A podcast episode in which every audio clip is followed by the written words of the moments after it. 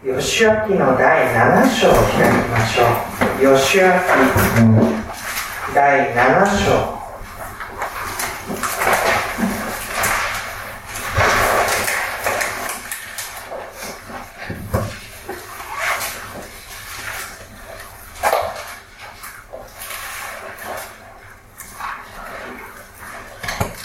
吉明の第7章。節から読み進めていきます。5章6章のところにはヨシュアに導かれる民がエリコの町を取っていった。そのことが記されていました。で7章のところにはアカンという人物の罪の話と愛という町を取る取らないという話が出てきます。7章の1節のところからお読みします。しかし、イスラエルの子らは、聖絶の者のことで罪を犯し、ユダ部族のゼラフの子、ザブリの子であるカルミの子、アカンが、聖絶の者のいくらかを取った。そこで主の怒りはイスラエル人に向かって燃え上がった。ここに、聖絶のものを取ったというふうに出てきます。で、えこのことは6章の18節のところにこう書かれていたことに反するわけです。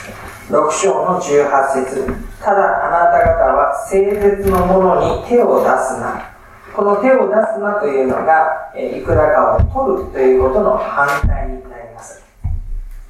聖絶のものにしないため聖絶のものをで、イスラエルの宿営を聖絶のものにし、これに災いをもたらさないためである。で少し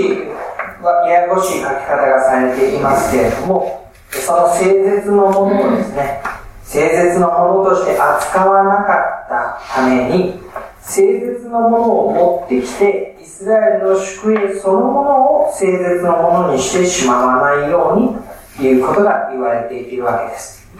でここではアカンという人物が聖絶のもののいくらかを取ったと言われていますので彼はまさに聖絶のものにしないことでイスラエルの宿営を聖絶のものにしてしまったということになるわけです。でそのことに今はまだ触れられずに2章2節から7章の2節からアカンの愛の町への偵察ということが出てきます。ヨシアはエリコから人々をベテルの東、ベテアベンの近くにある愛に使わすとき、その人々に次のように言った。登っていってあの地を偵察してきなさい。そこで人々は登っていって愛を偵察した。彼らはエリコの町を取りました。で、えー、まだまだこの約束の地には取るべきところが多く残っています。次の町はといった時に、愛という町に目を移しまして、ではそこに攻め入ろうと考えます。エリコの町を攻め取った時と同じように偵察を使わして、そして戦略を練るということをしようとしています。で、その人々は行って帰ってきて、どんな風に報告をしたかと言いますと3節彼らはヨシアのもとに帰ってきていった。民を全部行かせないでください。2、3千人ぐらいを登らせて愛を打たせるといいでしょう。彼らはわずかなのですから。民を全部やって骨折らせるようなことはしないでください。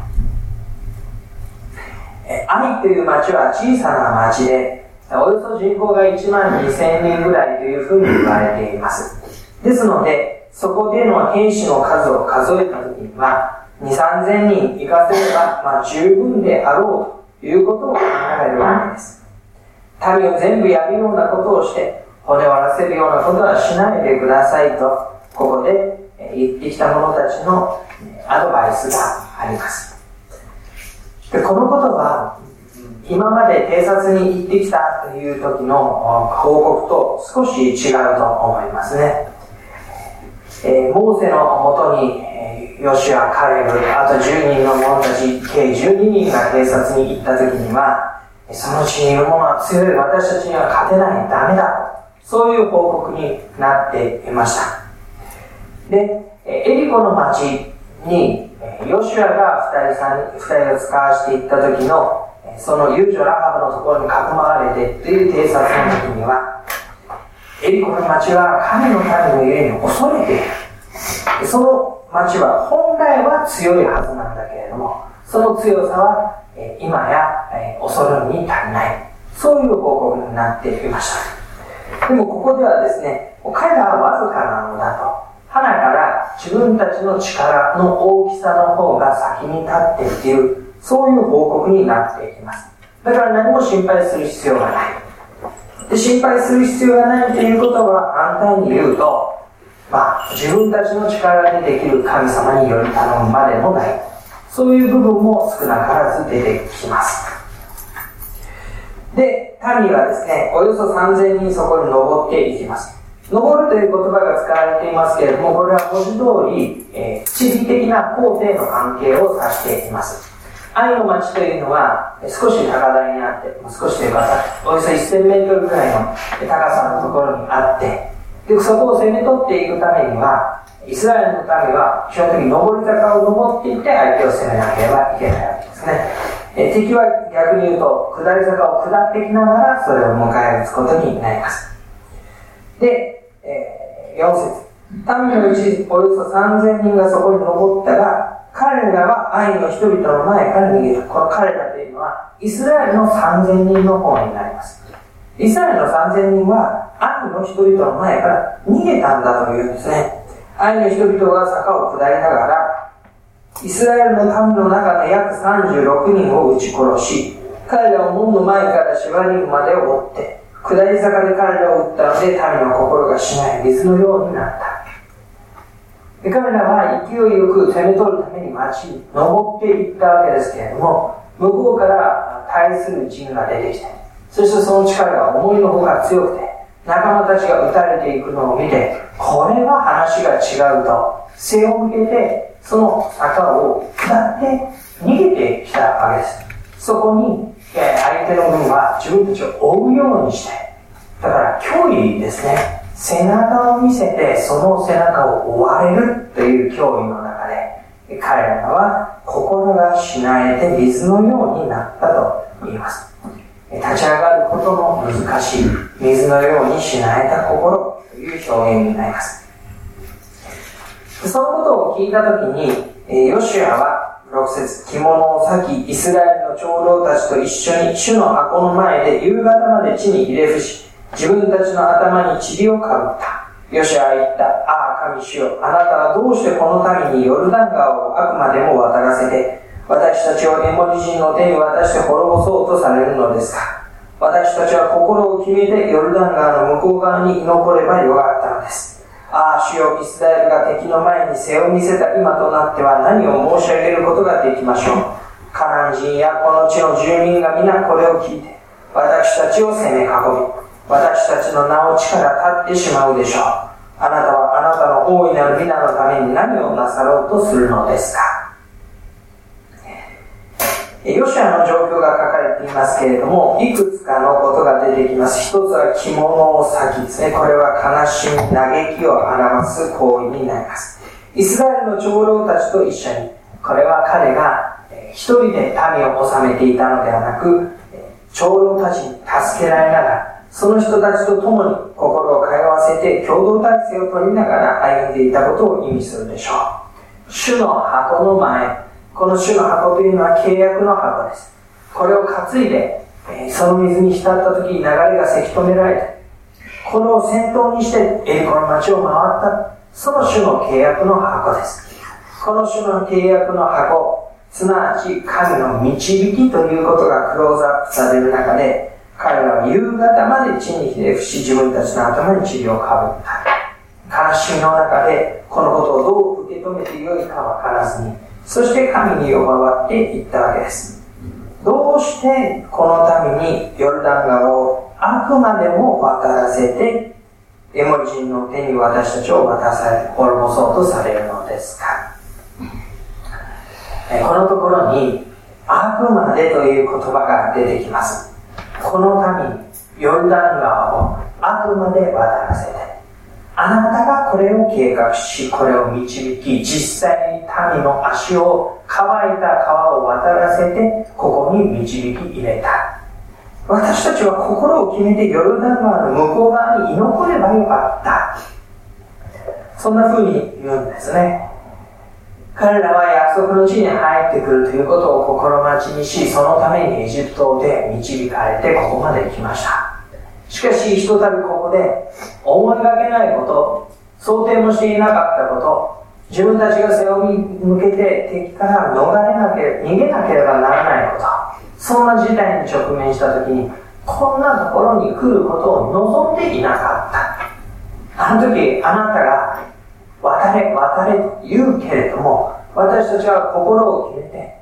決心して、育児になってでも、育児になってでも、あそこに留まっているべきだった。こういうわけです。それなのにあなたは、までも私たちを強いて渡らせた、なんてことを一体ここで私たちのためになさるのか。大体こうやって背を見つけてしまったからには、カナンの地の他の民たち、民族たちは、もう私たちのことを恐れることはないだろうというわけです。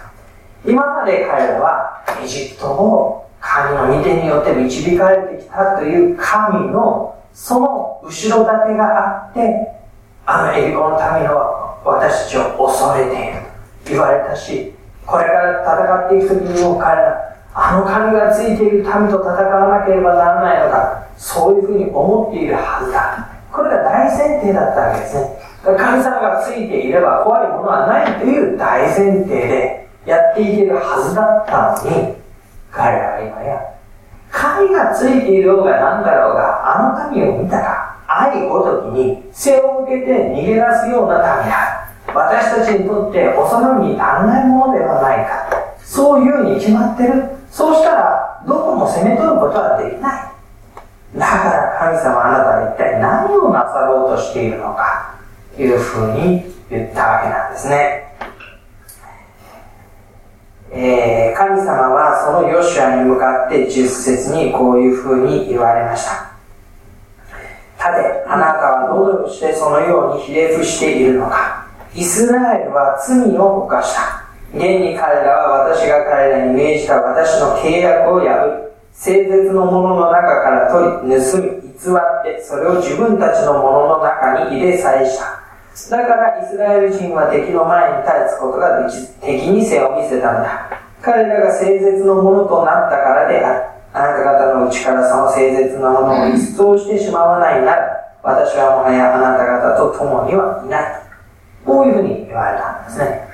でここで一節のところに出てきたアカンの聖絶なものを取ったということが改めてクローズアップされます。あなた方は罪を犯したのだ。私が命じた契約を破り、聖絶のものの中から取り、取るということはつまり盗むということだと。それを偽ったのだと。そして自分たちのものの中に入れてそれを秘密に取っておいているではないか。だから、イスラエル人は敵の前に立つことができない線を結びることになる。で彼らが誠実のものになったのだというんですね。で、6章のところに書かれていた言葉を思い出してほしいんですけれども、誠実のものを自分たちのものにして、自らが誠実のものになってはいけないというふうに言われていたわけです。そのものに手を染めて、それを自分たちのものとするならば、あなた方も誠実される方のものになってしまうのだ。神にふさわしくないものを神が覗こうとされるとき、あなた方は神の民、聖なる民として分離されていくべきものであるにもかかわらず、その分離の線の誠実のものの側に自分の身を置いてしまうことになり、自分自身が誠実されるものになってしまう。でそれをアカンはしてしまったわけですね。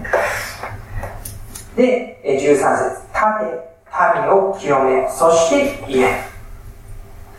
立て、民を清め、そして言え。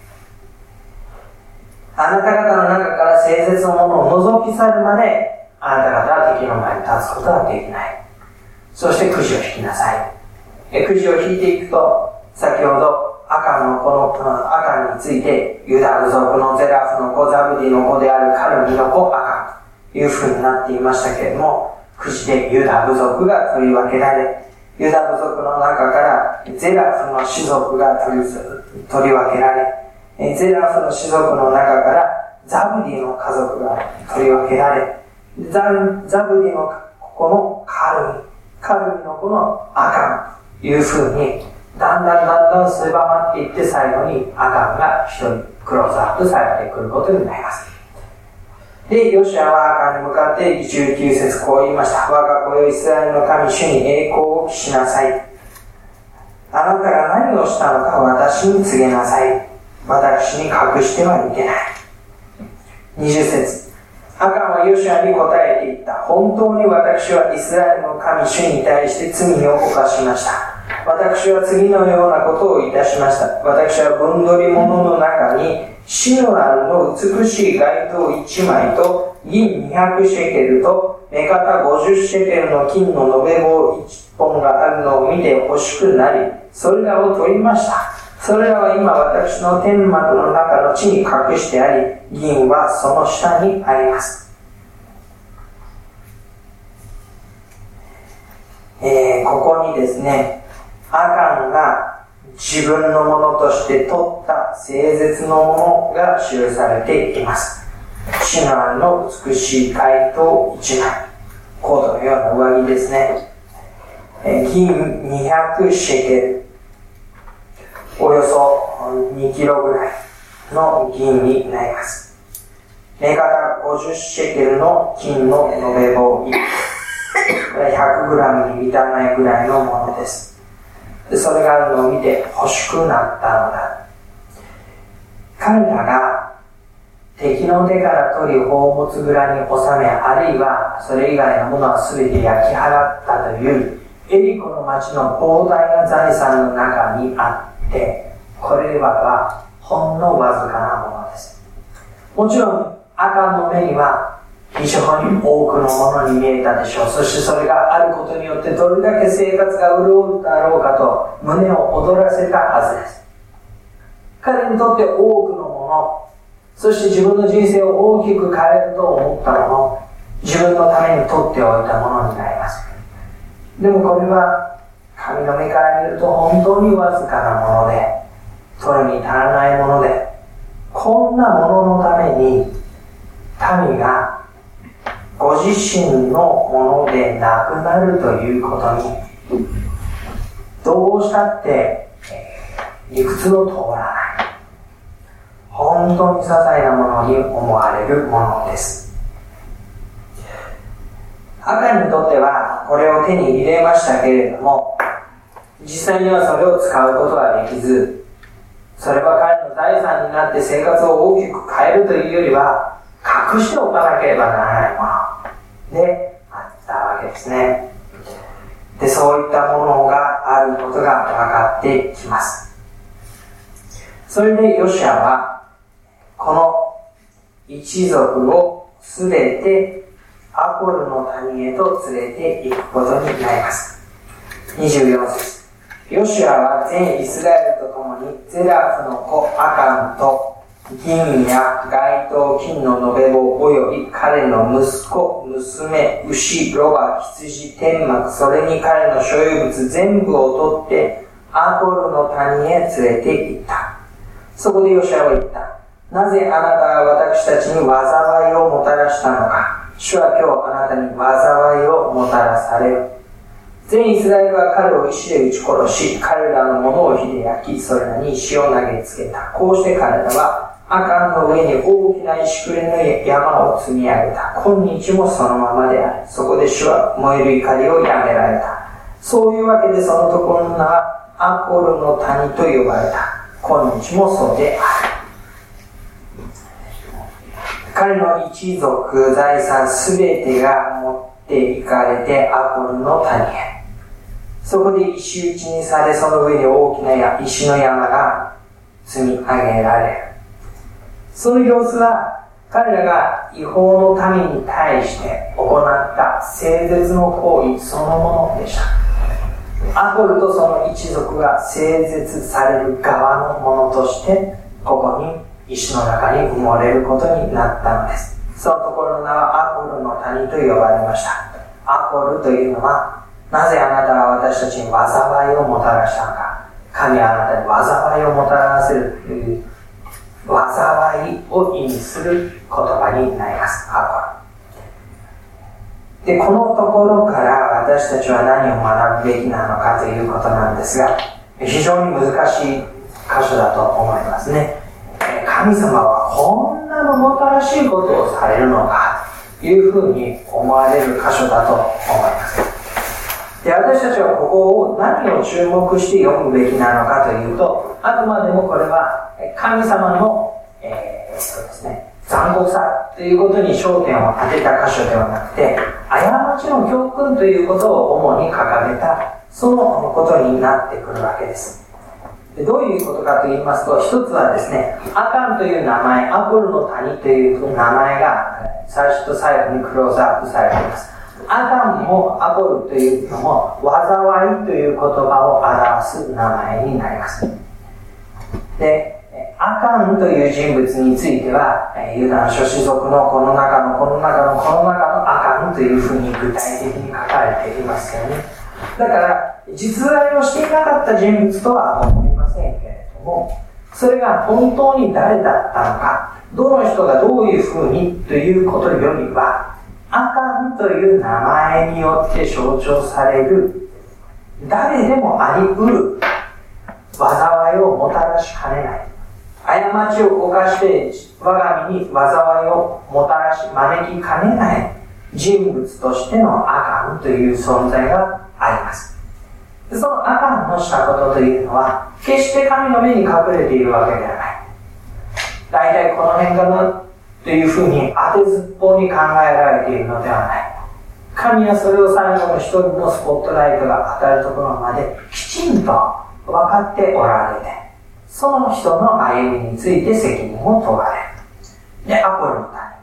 アポルの谷、災いをもたらす、もたらされるということの中で、彼は災いの中に埋もれていった。そのメッセージは、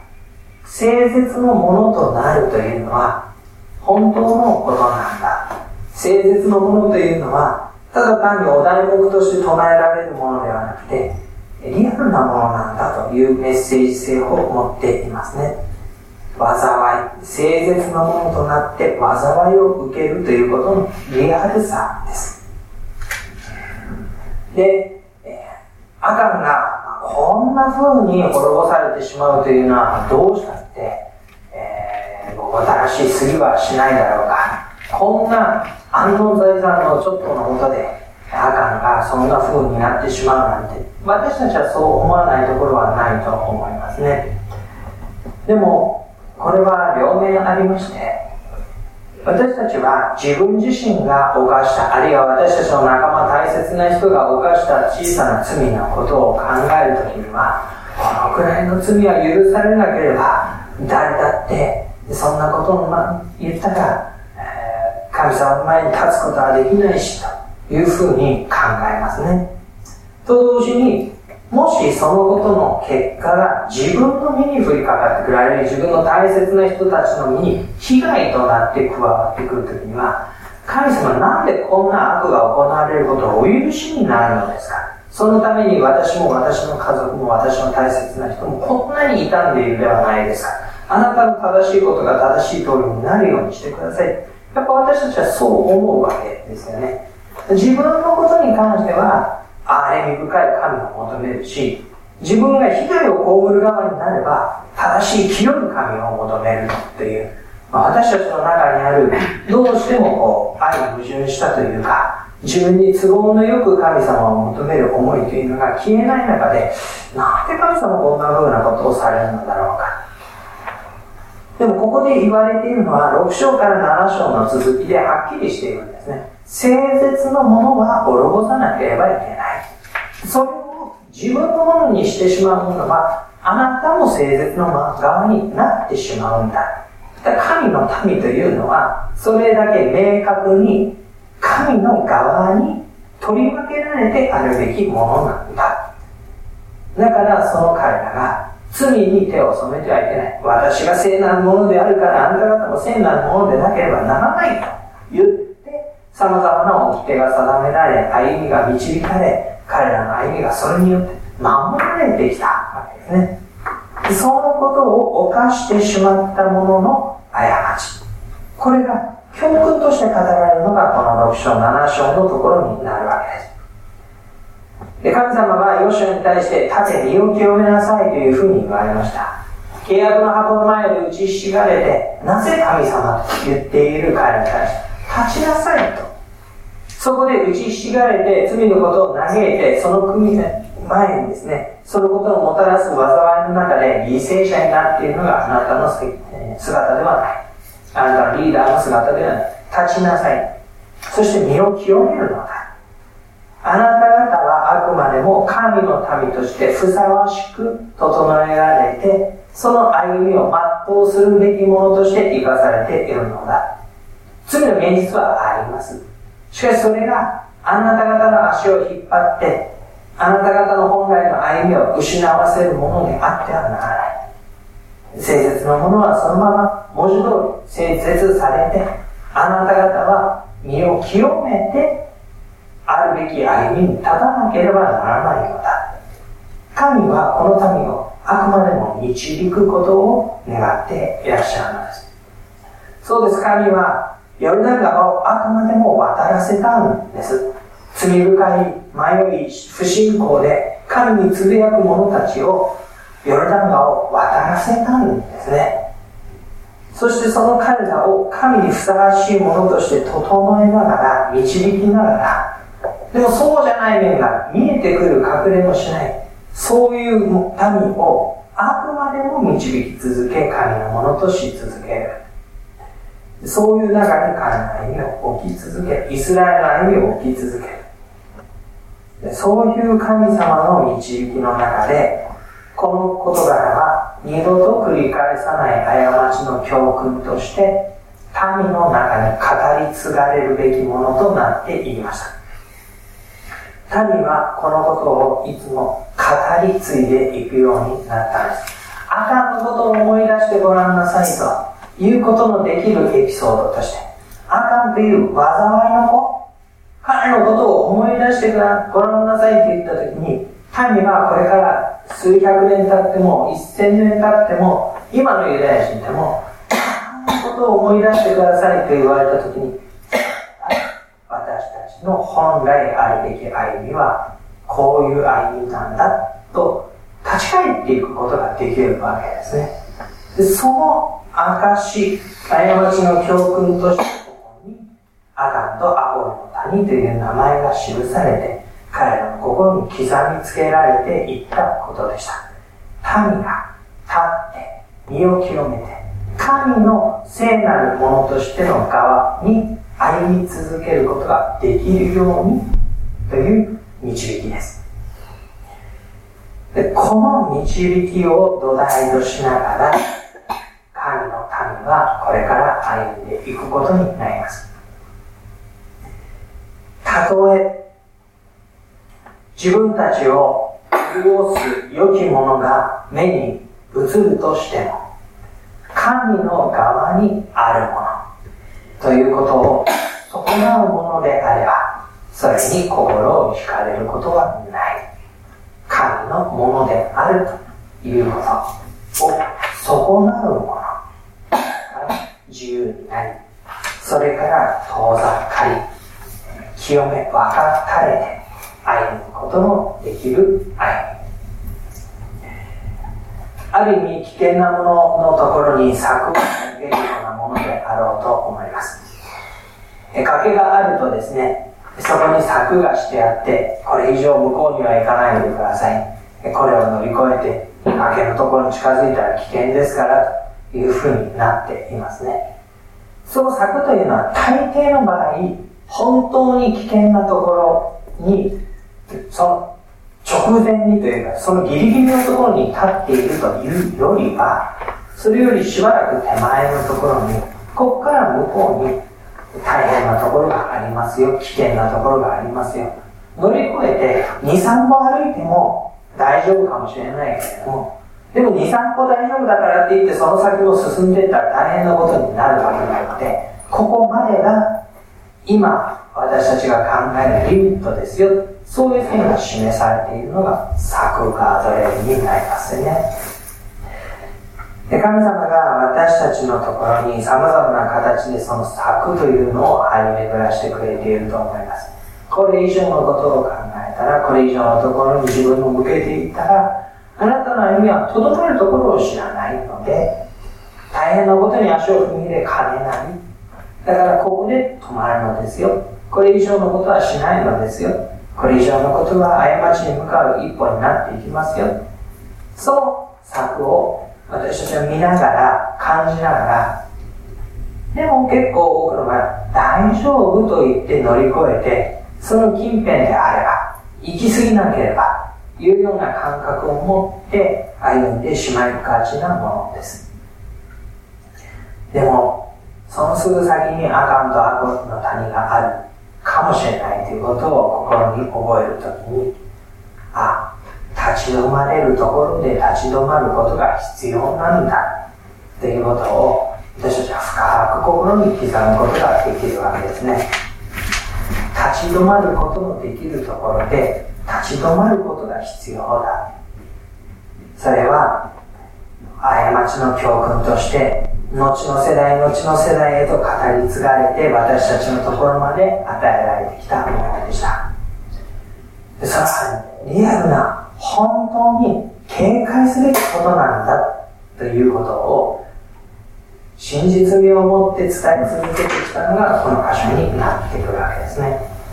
私たちは聖書の中にこれを読みながらああ聖書の中に書かれている昔のねえー、それが誠実なものっていうことからなんかで、こういうこともあったでしょうよと言って、